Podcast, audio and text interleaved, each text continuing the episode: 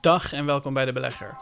Vandaag gaan we het hebben over Bitcoin met Han de Jong. Han de Jong is iemand die, als je mijn vorige video's niet hebt gezien, um, van de bankensector vandaan komt. 14 jaar bij ABN AMRO als chief econoom geweest. Dus hij zal vanuit zijn optiek, en ik denk ook vanuit de optiek van de meeste mensen die dezelfde functie bekleden vandaag de dag nog, um, dat zij ook op deze manier naar Bitcoin kijken. En Bitcoin is iets wat echt trendy is. Uh, ik zelf heb geen Bitcoins. Ik heb een klein stukje uh, Ripple gehad een tijd geleden. Die is ontzettend hard uh, gestegen. Ik zat het een beetje uit te proberen, maar ik zelf heb geen cryptocurrencies. ik ben het wel aan het overwegen. Ik ben er wel naar aan het kijken, maar ik heb nog steeds geen goede reden gevonden om erin te investeren. Dus als jij een goede reden daarvoor hebt, laat het in de comments weten. Misschien dat je me kan overtuigen. maar dat gezegd hebbende, eerst het intro.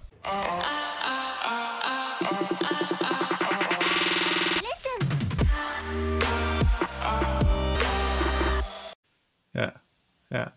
Is er stiekem ook wel een beetje een valuta-oorlog geweest op de achtergrond in de afgelopen jaren?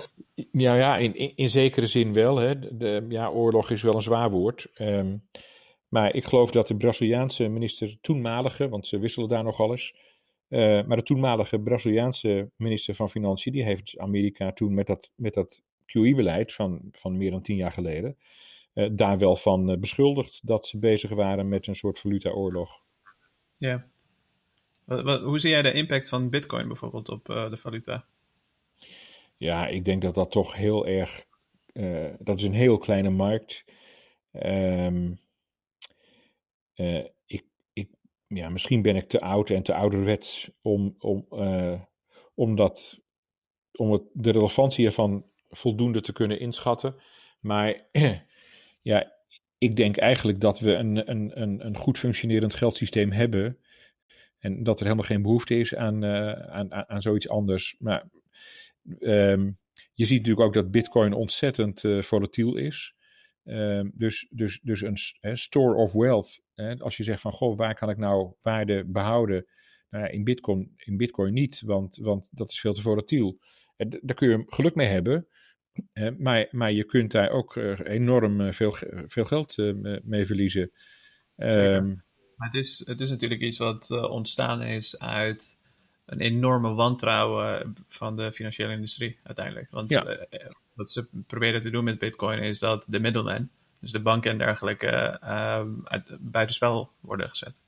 Ja, nou, dat is zo. Maar de vraag is dus of, of dat wantrouwen tegen banken en, en tegen het financiële, financiële systeem als geheel, of, of, of dat terecht is.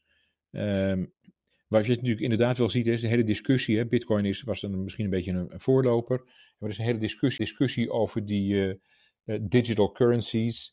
Uh, je ziet ook dat centrale banken erover beginnen te schrijven. Ehm, ik begrijp dat de, dat de Chinese centrale bank zijn eigen digital currency wil gaan, ermee wil gaan experimenteren. Um, dus nou, het, het, zou best kunnen zijn dat dat dan de toekomst is. Um, maar ja, ik zou er tegenover stellen dat we, dat we op zich een. een uh, uh, en dat zal zeker niet iedereen met mij eens zijn, maar ik denk dat we een goed functionerend geldsysteem hebben. Mm -hmm. Ja. Er zijn ook heel veel mensen die het natuurlijk daar oneens mee zijn. En ja. dat zijn precies de Bitcoin-aanhangers. Uh, ja, nou ja, weet je, dat is prima. Um, en en als gelijk. Wat, wat zeg je, Rami? Begrijp je dat sentiment? Of zeg je dat, dat, dat je daar jezelf absoluut niet in kan plaatsen? Nou, ik kan me er niet in plaatsen, omdat ik de argumentatie gewoon niet helemaal begrijp. En, en, mm -hmm. uh, maar misschien heb ik me onvoldoende in verdiept hoor, dat, dat, dat zou best kunnen. Maar, maar weet je, ja, ik, ik zie gewoon mensen die dan uh, zeggen, ja, dat oude systeem dat, dat, dat leidt tot problemen en dat, en dat is niet stabiel. En, en nou, er zijn allerlei, allerlei problemen mee. Dan denk je van, nou, ah, ik denk dat dat nogal meevalt. Ik denk niet dat, de, ik denk niet dat, dat de, het geldsysteem het grootste probleem is. Uh, en ten tweede, als er al problemen zijn, kunnen we dus die misschien wel oplossen. En ten derde, ja, die, die Bitcoin communities, ja, dat groeit toch niet zodanig dat, uh, dat dat nou een serieuze, serieus alternatief is. En, en nogmaals, het is natuurlijk ook hartstikke volatiel allemaal. Maar je hebt helemaal gelijk hoor. Misschien zit ik er helemaal naast. Maar in, in, inmiddels praten we natuurlijk al, nou, ik weet het niet precies, een klein jaar of tien wel over, over Bitcoin. Um, en aanvankelijk waren er ook wel waren er allerlei bedrijven die betalingen in bitcoin wilden gaan accepteren, et cetera. Ehm, nou, of dat nog zo is, je hoort er weinig meer van.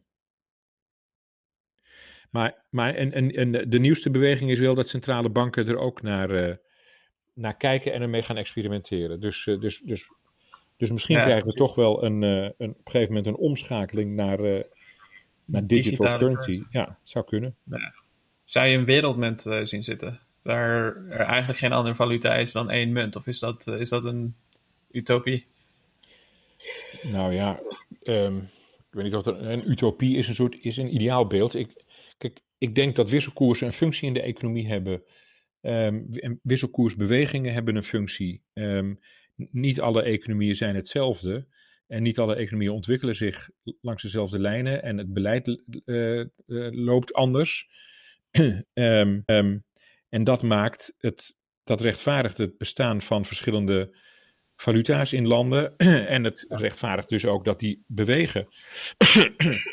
um, is dat dan niet precies de reden dat misschien de euro, um, nou, falen zou ik het niet noemen, maar het lastig heeft op dit moment? Um, waaruit leid je dat af dat de euro het lastig heeft? Nou, niet de euro, eh, de munt eh, zelf, eh, maar dat uh, bijvoorbeeld Europa, uh, zeker de, de zwakkere landen bijvoorbeeld, het ontzettend lastig hebben en er heel veel nationalisme is. Uh, juist doordat er, um, nou, er zijn heel veel rechtspopulistische partijen, bijvoorbeeld in Hongarije en dergelijke. juist omdat die munt natuurlijk in al die landen is ingevoerd. Nou, um, kijk, het is altijd een vraag. Hè. Er is, er is in, de in, de economische theorie is, is er een, is er een is een tak van sport. Dat gaat over het optimale valutagebied. Dus hè, welk gebied, hoe groot moet een gebied zijn en aan wat voor voorwaarden moet een, wat voor kenmerken moet een, moet een economisch gebied voldoen om, om optimaal te zijn voor één munt. Um, en het is zeer waarschijnlijk dat landen niet per se een optimaal valutagebied zijn. En het is wel zeker zo dat de eurozone niet een optimaal valutagebied is. Dat wil niet zeggen dat het niet kan werken.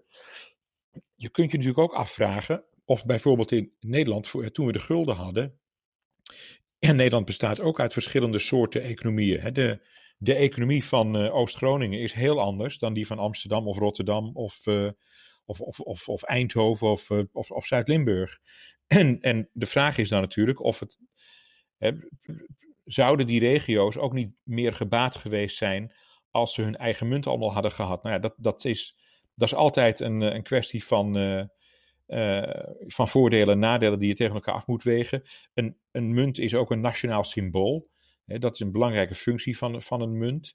Um, dus de gulden is in Nederland, nou, in ieder geval in mijn leven, nooit onderwerp geweest van discussie dat, dat we dat zouden moeten veranderen. Um, en in de eurozone ja, is, is het natuurlijk anders. Hè? Je, hebt, je hebt een grotere verscheidenheid aan economieën die zich op een uh, uiteen, uiteenlopende wijze ontwikkelen. Ja. Um, de, vraag is of, of dat, de vraag is of dat houdbaar is. Um, er is nu een battle gaande tussen Zuid- en Noord-Europa. En dat heeft voornamelijk ook natuurlijk uh, te maken met dat ze onder dezelfde munt zaten. Als dat niet zo was, dan hadden ze nooit een issue gehad waarschijnlijk. Ja, maar dan had je andere issues gehad. We moeten niet vergeten, de, de, de, uh, we moeten niet vergeten dat voordat we de euro hadden, hadden we natuurlijk allemaal onze eigen munten. Uh -huh. uh, en uh, vanaf, 1979, dus vanaf 1979 tot 1999 uh, hebben we geleefd onder het zogenaamde EMS-systeem, het Europees Monetair Stelsel, waarbij elk land zijn eigen munt had. En die waren in principe wel aan elkaar gekoppeld, maar die konden wel devalueren en revalueren. En dat leidde ook tot allerlei problemen. want als jij, als jij iets in Nederland produceerde en dat verkocht naar Italië, en, uh, dan kon je wel factureren in guldens of je kon factureren in lires. Maar als je in lires factureerde en de lieren ging onderuit, dan kreeg jij opeens minder guldens voor jouw producten. En omgekeerd, hè, je kunt wel zeggen, ja, dan factureer je toch gewoon in guldens. Maar als de lieren dan onderuit ging, dan was jouw uh, koper, die was, uh, die was de klos.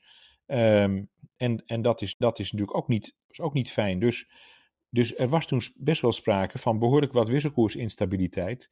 En we hebben toen eigenlijk besloten dat we dat niet wilden, omdat we dat ongunstig vonden Nu, is het een, een dikke twintig jaar later ehm, en nu ontstaan er andere problemen.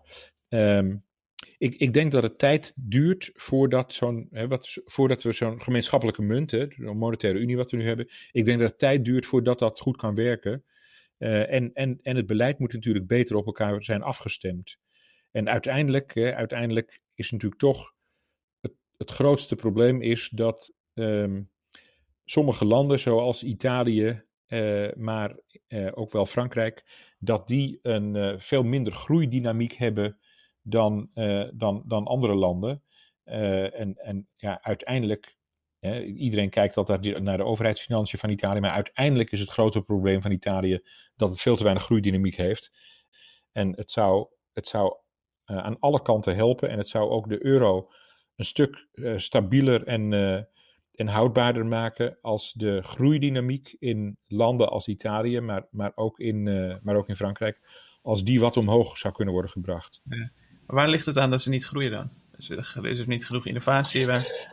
Ja, nou ja, ik denk dat dat toch een kwestie is van, van verstikkende regelgeving, uh, instituties die niet goed werken, uh, misschien hier en daar te veel corruptie, te veel bureaucratie. Um, mm-hmm. het, het, is moeilijk om daar precies de hand op te leggen. En ik ben eigenlijk onvoldoende, mm-hmm. onvoldoende kenner van de Italiaanse economie om, om dat nou heel precies te ja. kunnen duiden.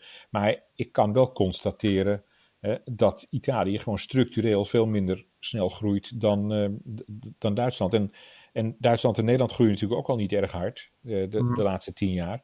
Um, maar Italië is nog, nog, nog veel erger.